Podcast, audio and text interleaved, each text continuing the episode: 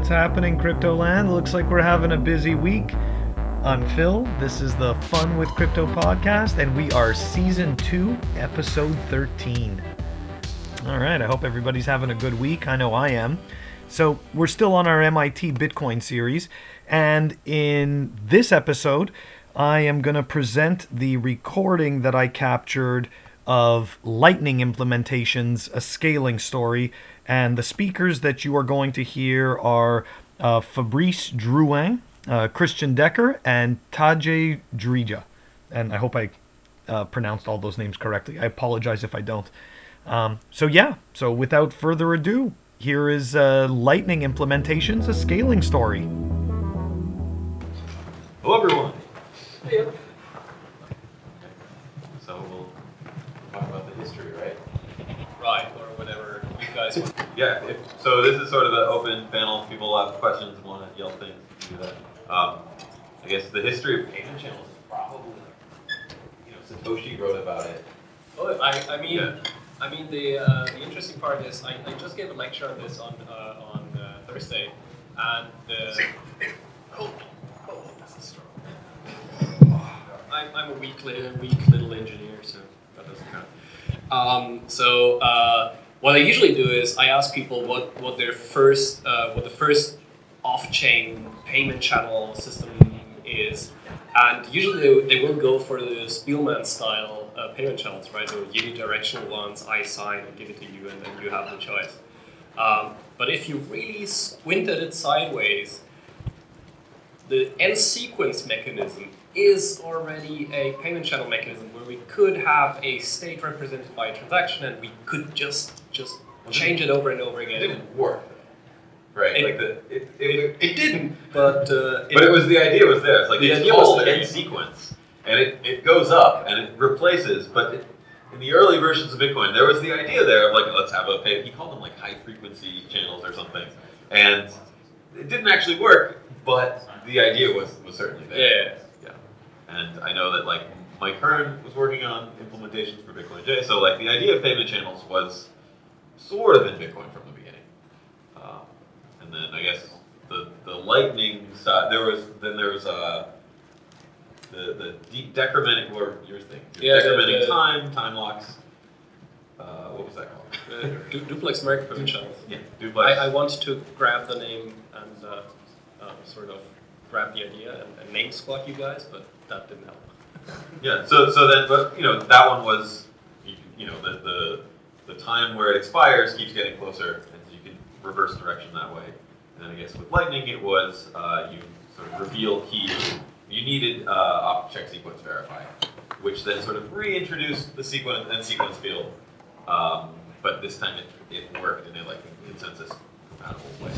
Uh, and then part of it then was also like I guess it got like it, it's sort of weird because it got like wrapped up in like SegWit and like Bitcoin splitting and all these weird things, and so like I know a lot of people on like RBTC like hate Lightning and like hate me, and it's like oh okay, okay. Uh, and so it, it, it has been like a weirdly polarizing thing. And also now there's all these like people on Twitter with like Lightning little emojis in their names. I'm like I so so so it's not just a protocol, I guess. There's like all sorts of other things going on with it. Yeah, I mean, I mean, people really, really seem to like and, and really seem to identify with Lightning.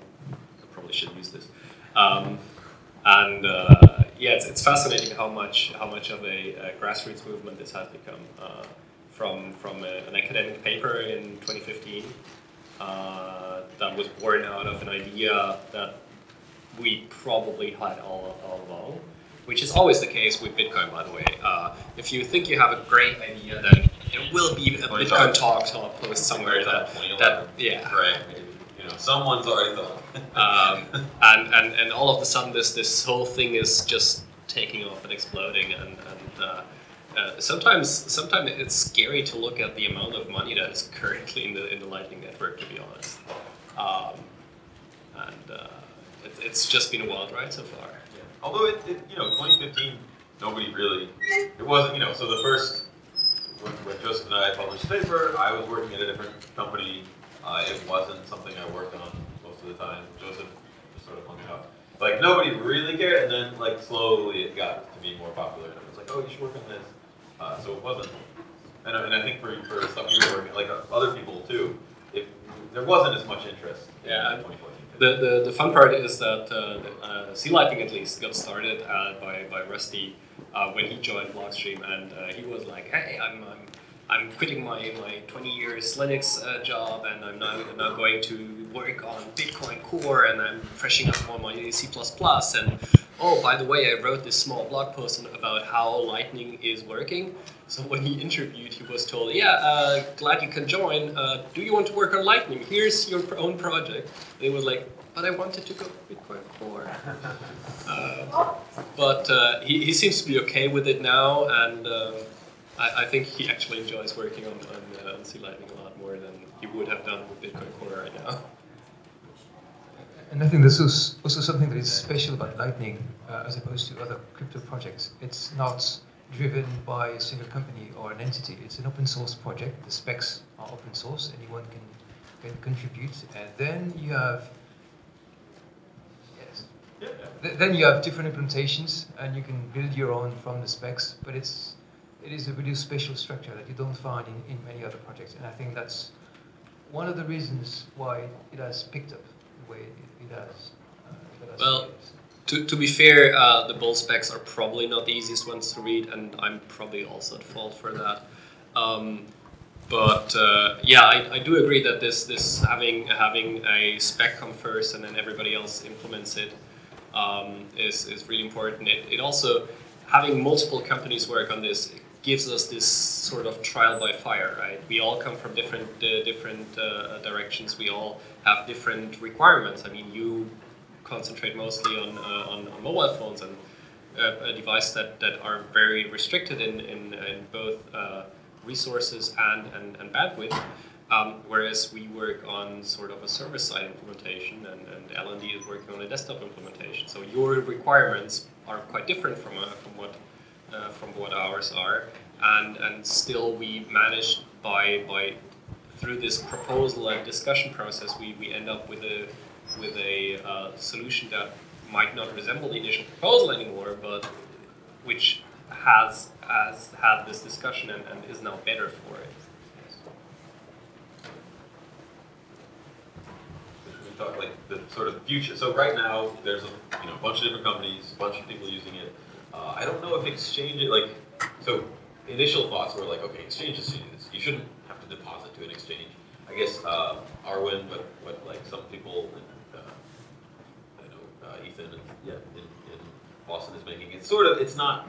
I don't know if he call. I think he does says it's not really a Lightning channel because it works on coins without SegWit, and so it's similar but not the same thing. But it, it, it does let you have a channel with an exchange. So instead of deposit, it's move move to one side of a channel if I want to buy or sell.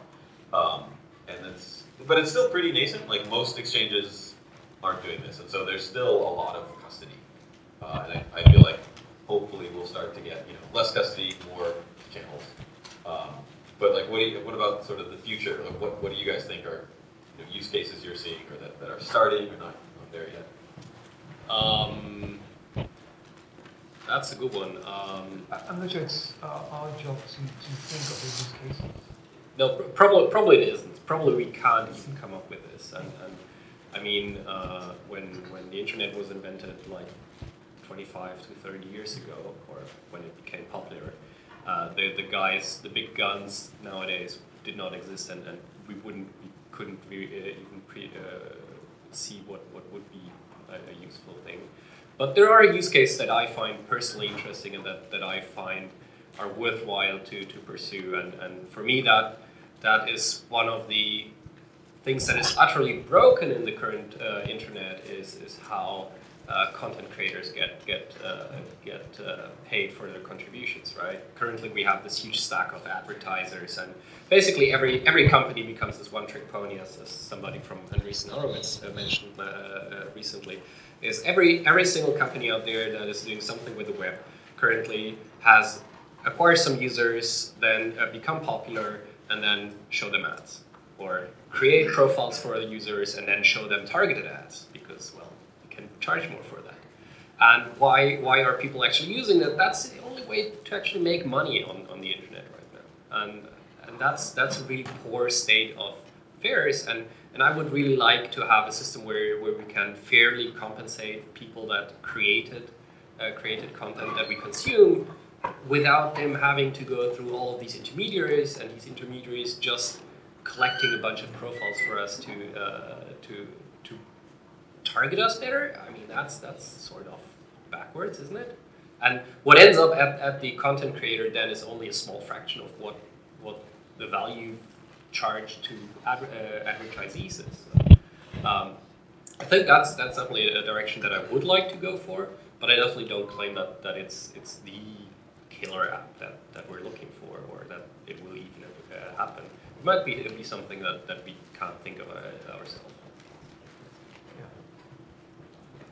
So there's a question. Oh, sorry, I didn't interrupt you. Keep going. There was a question from the audience. Cool. Yep, uh, the network topology has been kind of a point of con- point of controversy. Um, do you, do, does the current state of the network concern you at all, or when you look at it, uh, do you, does it meet your expectations, or is it deviate from your expectations of what the topology would end up like at this point of maturity? And do you think it's going to evolve in a different direction?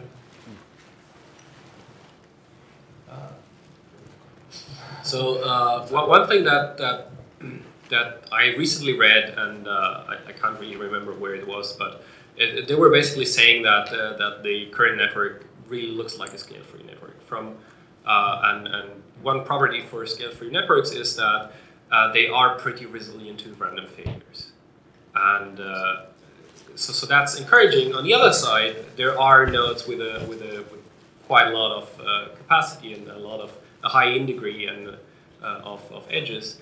And if there are targeted failures, we might end up with a with a network actually being uh, being shut down. It's tricky because that, that also is more efficient, right? So like Right. if you, if you want efficiency, you have like a node with like really high degree, and then your your routes are going to be really short. Um, but then it becomes more fragile, and so it's like I think one of the other issues is there's not really attacks. Like we're not we're not seeing people aren't like trying to like actively hack and break this. Maybe the way. I, I probably should write up the ones that I came up with. Uh, not sure I actually want to do that. But right, most most of the people who are finding problems are the ones working on building this, right? It's not like you, you have like weird things being exploited and you have no idea what's going on. Um, so so if that's the case, and then I think that's sort of the case in a lot of things in Bitcoin as well, then yeah, you're going to gravitate towards a more efficient system that might be a little more And there's also something that the, the network that you see with explorers is the public network, but it's it's very different from what you actually have on Lightning. For example, a terminal node, the one that either just send payments or receive payments, are not visible on the network. Mobile nodes are not visible on the network. None of the channels that are created for mobile wallets are, are visible on the explorers. So wh- what you see is actually the, the, um, the, the core network that actually does routes payments. But the, the, the whole, there's a whole bunch of channels and nodes that you don't see. And as it is today, uh, with the number of nodes and channels you have publicly, you could serve a lot of users, millions of users, um, without having more channels. You don't need to have one public node for every user or one public channel for every user. So it, uh, uh, Lightning Explorers also have a really bad track record about keeping their data up to date. Uh, so I'm pretty sure that some of them like show really old, non-existent uh, nodes uh, uh, that shouldn't be there anymore. And I think that there is a point in us attacking our own network. To be honest, um, we should, we, we could try to, to run of the run some of the attacks that are being talked about and academia is, is starting to find, and uh, and just discourage people from actually running these huge degree nodes that then become a single point of failure in the network. And uh, I, I think we should we should probably uh, educate people about uh, about the issues that a centralized network might have. We shouldn't exaggerate what these issues are. Uh, we should be realistic in, in what they are uh, in both directions. Don't play them down and, and don't exaggerate them. Um, and we should test how efficiently uh, how efficient they are in, in destroying the network and by doing so, we can we can build a better network. Um, Uh, hi. So, uh, could you perhaps uh, have a short discussion on um comparing HTLCs and the Interledger protocol, particularly with uh, respect of the capital lockup and how, um, for example, if you have a trade that depends on an HTLC, you have an American call options problem? I'm not that familiar with So, Interledger. so I, I think, I, I, there's a Stanford thing where HTLC is considered harmful, was the name of the talk. And I was like, I'm fighting words. Um, the, so I, I'm, you know, as, actually, Joseph named them HTLCs, but as like, you know, introducing them, obviously I think HTLCs are a great idea. Um, they, they certainly have their limitations, but in, in a system where you just sort of optimistically you know, I'll send a Satoshi, forward it on, and then the receiving node says, yeah, I got it. I'm like, okay, I'll send another Satoshi, or maybe I double it each time or something. Um, that can work in many cases. I think a, a, it's a big part of what HTLCs let you do is blame people. Um, is that if you if, if someone stalls or if someone fails to release something or you know it doesn't get through, you can have incentives where like so this isn't like Rusty keeps talking about it, but it's not actually implemented where you say, okay, I demand a proof that some channel downstream from me has closed. Right. Uh, and then I can very quickly see, like, okay, this is the person whose fault it was, so I don't have to close.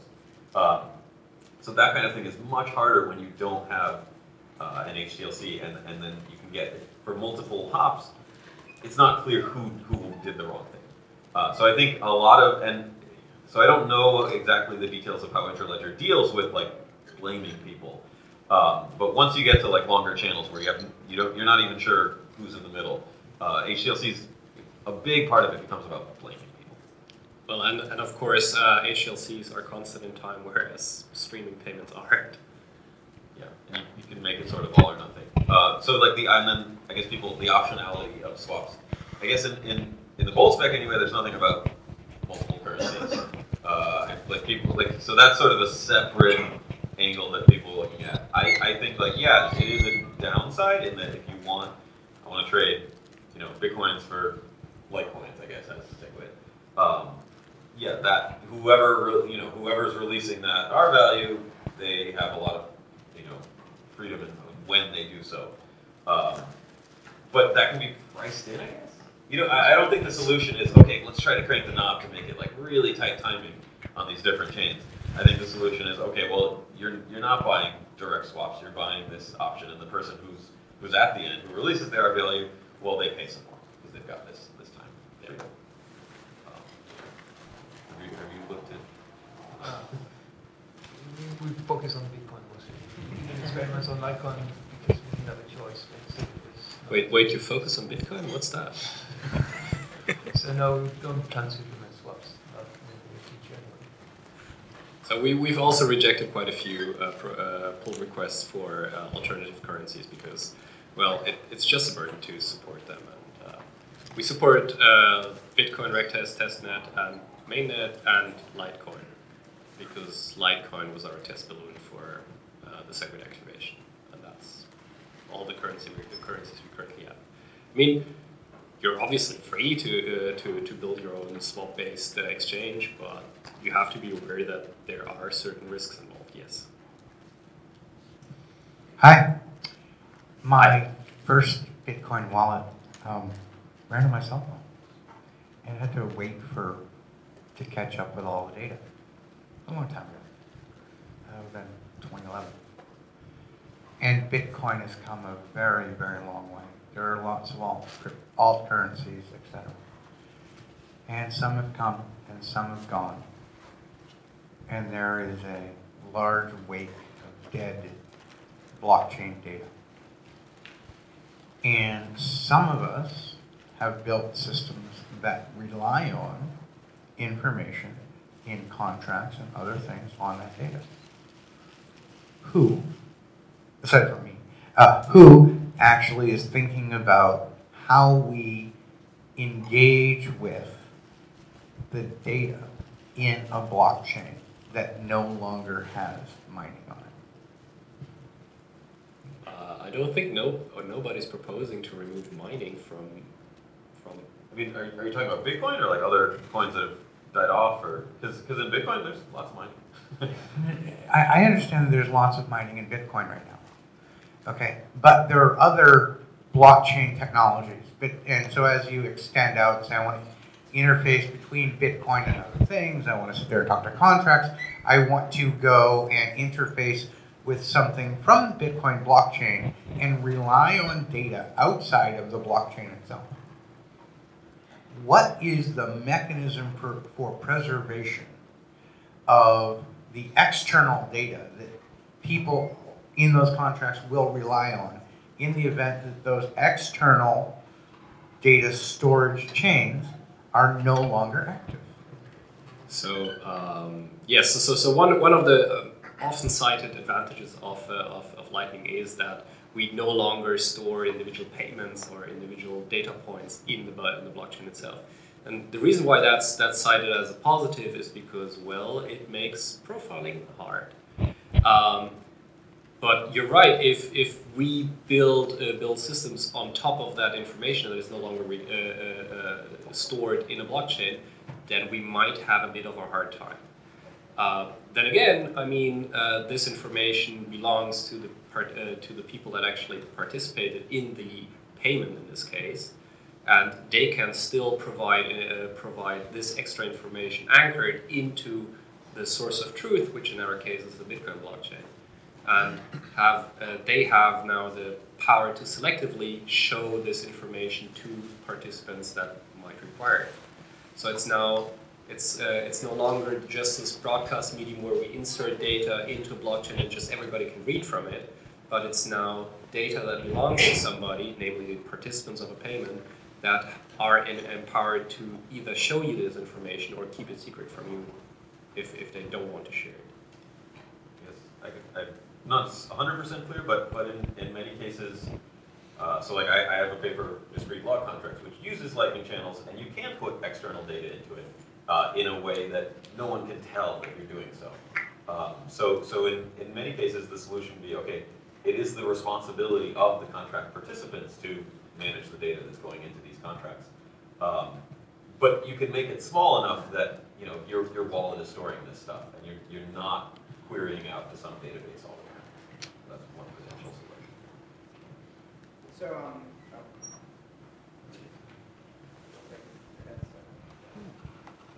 Just shout. It works. All right. Um, so I wanted to, to getting back on the HTLC's question, I do want to clarify one thing, which was my fault for sort of allowing this in the talk. But Interledger does use HTLCs for exactly what you're referring to, for attribution between counterparties.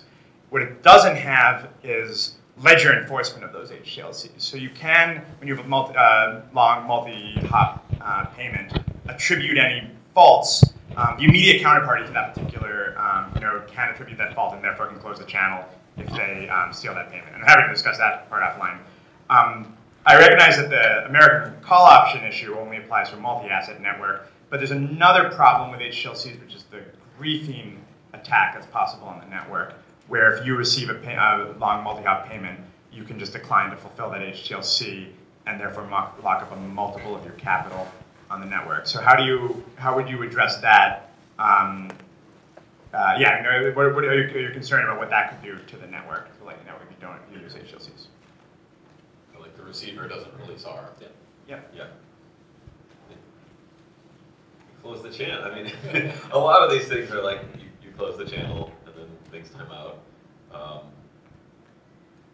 so there, there's there's questions where we don't have a definitive answer, and this is this is definitely one of them. And as a former researcher or current researcher, this is this is really the interesting stuff that, that makes makes this interesting, right?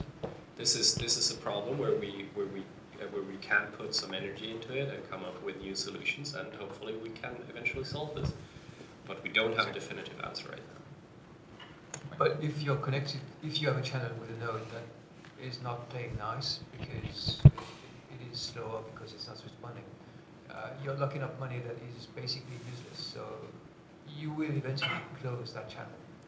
So it's not a definitive answer, but, but you will clean your channels uh, eventually and, and, maybe not connect to that node again. But if, if, if a channel is, is not responsive, it's not usable, and you lock money in it, you won't keep it open.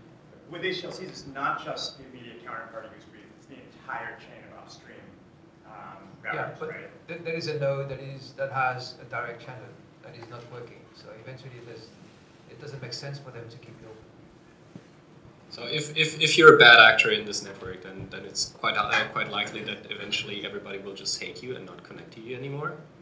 And uh, this this attack not exactly being free also means that you are putting putting aside some collateral with it. Now the griefing attack allows you to have multiple of, of that amount being locked up, but it's still not free, and you basically you basically become really unpopular on the network. So I have a couple questions. Um, so uh, one, uh, I know a lot of people talk about like the fact that Lightning uh, allows people to make transactions that they wouldn't otherwise be able to make on chain, such as like Dust transactions or even sub Satoshi transactions. And there's some arguments that that could be trusted in some ways. Um, so I'm wondering uh, how you guys think about that and how you get around that trustedness. Um, and then on a slightly related but but different topic for uh, those of us who are slightly less technical in the room, um, how do you see, you know, people getting onboarded more and more as we go forward? Because you know, like at least what's visible, there's you know over 600 BTC on the on Lightning right now, but there's still like a long way to go, right? So those are two things I've been wondering about. You could just touch on that quickly. So, so with the trustedness, you you mean that uh, some of the payments are so small that you can't really enforce them on, uh, on the Bitcoin blockchain? Okay. The whole subsatoshi. Well, the, the, Uh, whole, the whole sub dust thing. Yeah. So, well, there's two, right? There's there's sub satoshi, which like could never possibly do anything, and then there's there's So, so, so the way I remember uh, millisatoshis being introduced was Joseph. was that I Credits. okay. No, I was always against it. So I'm still I'm still like in the Australia thing. Like we need to get rid of get rid of sub satoshi and Okay, appar- apparently it was Joseph, but uh, but the basic idea was that uh, that he said that uh, okay we can we can send one one hundred millionth of a of a Bitcoin, and Bitcoin currently is over one thousand dollars, so uh, one millionth of a cent is still bigger than a satoshi. So we can't talk about mi- micropayments when it comes to to Bitcoin anymore. And then somebody spun off and said, "Oh, we should we should actually do our internal accounting in uh, thousands of a satoshi," and that's where the whole millisatoshi thing came from. Um, but yes, you're, you're right. We can't really enforce them on uh, on chain. Uh, but as I mentioned, it, it's basically an account uh, bookkeeping trick, right? Uh, if we if we accumulate enough uh, uh, enough of these tiny payments, then eventually we will come uh, go above a threshold that can actually be enforced. And probably it's only then when you actually care about this, because well, if if the value is so small that that you can't represent it in your in your system and you're rounding down amounts of satoshis anyway, then it's highly uh, highly likely that you don't really care uh, about these tiny amounts until you have millions of them, and then you actually can enforce them again. So it's more of internal bookkeeping rather than anything else. And then I was hoping, Fabrice, you might touch on the onboarding, since you've been working in the mobile pay- mobile uh, wallet space. Yeah, uh, our idea is it, we want Lightning to grow, and for this, it needs to be reliable, and you need to have uh, good tools for everyone. And we believe that basically, if you want to build a Lightning wallet, you have three options today. It's a custodian, it's a remote control, that is, you have a Lightning node somewhere, and you have a, a small application that controls it, uh, and you can try to have a, a full Lightning node that runs on your mobile. That's what we're trying to do and we have to deal with the limitations of what you can do on the mobile. And the biggest limitation is it's offline most of the time, so you have to catch up when you start. And if you want something that is usable within a few seconds, then you need to catch up on the, the, the Bitcoin blockchain. We do this uh, through uh, the uh, Electrum protocol, and you have to catch up on Lightning. You have your view, local view of the routing network has to be good enough so you can route payments uh, as soon as you start it and um, we're, we're pushing hard for small changes in specs will accommodate this use case using basically being able to synchronize your network view as quickly as possible.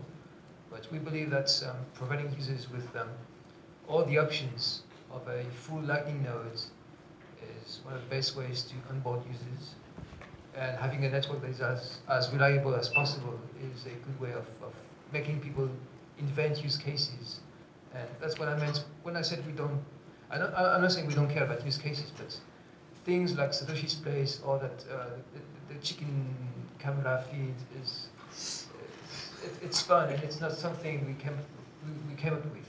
And I think if we build good pipes for payments and good, tool, good tools to use the pipes, people will build things with it. Yeah, I think we should also mention that uh, you, you, mentioned these uh, three graduations of, uh, of uh, nodes.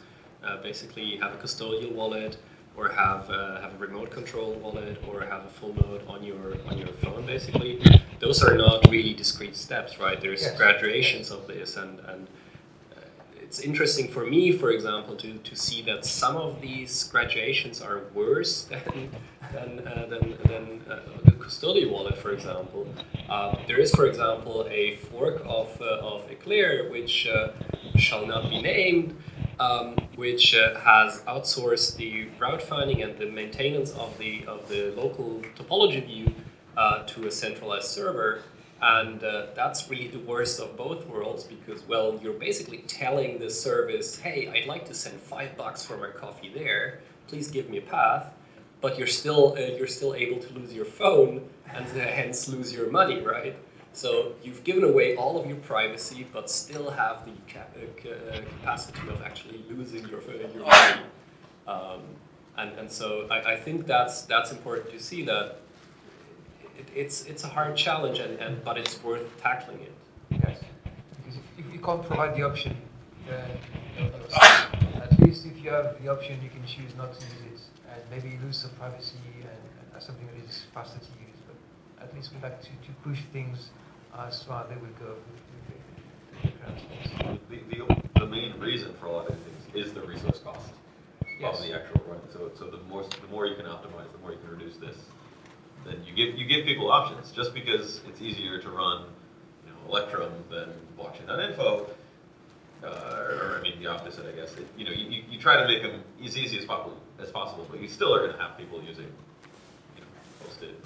Right, and, and I think that's that's perfectly fair, right? I mean, we, we can't force people to use the most secure version and to spend the time to become informed about what is out there. And that this doesn't just apply to Lightning, by the way. This is this is for Bitcoin and, and all of the security related uh, information. We only, the only thing we as developers can do is give options that sort of have good trade-offs, and uh, uh, and if if people are willing to go that extra mile and invest time to, to learn about the trade-offs and then make an informed decision, that's fine, but we can't force them and we shouldn't shame people for not going that extra mile uh, because there, there's far more important stuff that they need to do in their day-to-day lives. And, and so we, we need to work hard on making these secure options easy to use and, and accessible.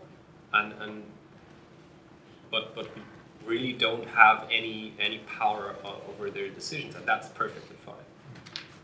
So I think we're running short on time. We have time for like two more questions. I know that you two have had your hands raised for a while, so let's do, do those Great. two and um, break for lunch there's a, a, ton of fascination in like the broader crypto space with you know the identity solution, right? Um, I think it was maybe a month or two months ago on the Lightning Dev um, mailing list where there was talk about um, proof of payment as a stand-in for that, um, with just just using hash pre-images as showing you know you don't need to know who I am, but you can see that I have paid for this piece of digital content in the past. Um, I was wondering if you guys could kind of expand on that um, and, and, talk about kind of how, specifically, I'm really interested in, in the mechanism of how that would work, of you know, securely storing hash pre-images, maybe in a recent in a mobile environment. Um, so just kind of proof of payment overall, and then kind of the mechanism of, of how it would work. So uh, Rusty is a bit critical about using pre-images just for uh, uh, only pre-images for, for authentication. uh, uh, sakes, especially because these pre-images are shared with the wider network, or at least with the with the participants of the route that, that you've taken, right? Uh, so there is no really unique way of saying, "Hey, I'm the guy who paid it." I there's just a way of saying, "Hey, somebody paid this, and, and we should be fine with this." And that matches that matches the usual use case that, that I go to when, when I say, hey, we have an agreement that if I pay X, I will get delivery of, of service Y. And then I can show the pre-image and say, hey, this contract, by the way, was fulfilled and I should be getting whatever was promised to me. Um, without auxiliary information, it's probably not a good idea to just use pre-images uh, for authentication. Uh, but yeah, there's there's more advanced things we can do that, that would give you way way more security when it comes to uh, in, uh, uh, to to uh, identifying the one who paid and making it per- a personalized proof of payment uh, that that does not give a wider uh, network the, the access to whatever you're trying to. There's, a bunch of trade-offs in Lightning, more so than Bitcoin, where there's like identity. Whereas in Bitcoin, you're like, I have my node. I, I, I want to I want to minimize identity pretty much everywhere I can. Uh, nodes don't have publicly identifiable keys. Uh, you know, you want addresses to people can use all these things. Whereas in Lightning, it's like no, these nodes do have an identity, and you do sort of build up a, a type of reputation that we were saying. Um, but it's tricky. Like you don't you don't want an identity, but you need some of these things. So you know, it's, a, it's a trickier problem. I'll go. Um, so my question is uh, mostly from the perspective of someone who's actually working on Interledger, and we use Lightning for like micropayments between counterparties. Um, and one thing that I've noticed today that I'm really curious about how you guys think about this in the future is like multi-hop payments are first-class citizen in Lightning. How is the time latency going to be from a UX perspective? Because today, at least, and I have no idea like how far this projects in the future, a one-hop payment is a wonderful, beautiful experience in Lightning. Even a two-hop payment is a terrible experience in Lightning. Latencies go up to like one, two seconds, and I'm trying to send a hundred of them. Like, it's just not going to happen fast enough for my use case. And so, like, what are the odds of you know five-hop payments being fast in Lightning in five years, or should I think of that as like an unlikely thing? Uh, so, so without anything that is guiding the network construction towards having local channels first, uh, you will probably see a, very high latency for for the foreseeable future at least, uh, because speed of light doesn't change all that often. That's Um, what I assume- that's what I assume and, like, and, and the uh, uh, and having round trips over to, from here to Australia and back and forth like four times, uh, it's still going to be quite a long time. But uh, there are some ideas being floated about uh, about this network being built from from actual use of, uh, of it, and since we're in the same room, it's quite uh, quite a lot more likely that we have a transfer uh, uh, between us rather than me sending to somebody in Australia. So the density of the network might correspond to uh, to a local distance as well. For, for a scale-free graph, five hops seems like really long. Like you might someday, but it, it just seems like you know you'll have a Pareto distribution of yeah most payments are one or two hops, and then it gets as you get it further in hops, that they become very infrequent, and so it's it's annoying that it takes a long time, but you rarely have to deal with it. So the, the, the, the diameter of the current network uh, of the current strongly connected component is five, by the way. Uh, so that's that's probably the absolute worst case you uh, you could encounter in, in today's network. Although I've seen people route through nine, but probably for fun. All right, thank you. Awesome. I, I think we could probably keep asking you guys questions all day. oh, long. we, we will be around. So Yeah, if, if, um, if you catch us, uh, at least I'm happy to talk lightning all day long. So I hope you all enjoyed the um, the lightning scaling story with those speakers. Uh, I I know I did. If you want to reach me, you could find me on Twitter at Coinicarus or on Telegram, same same name at Coinicarus. Or if you want to shoot me an email, um, funwithcrypto at protonmail.com. Catch you all next time.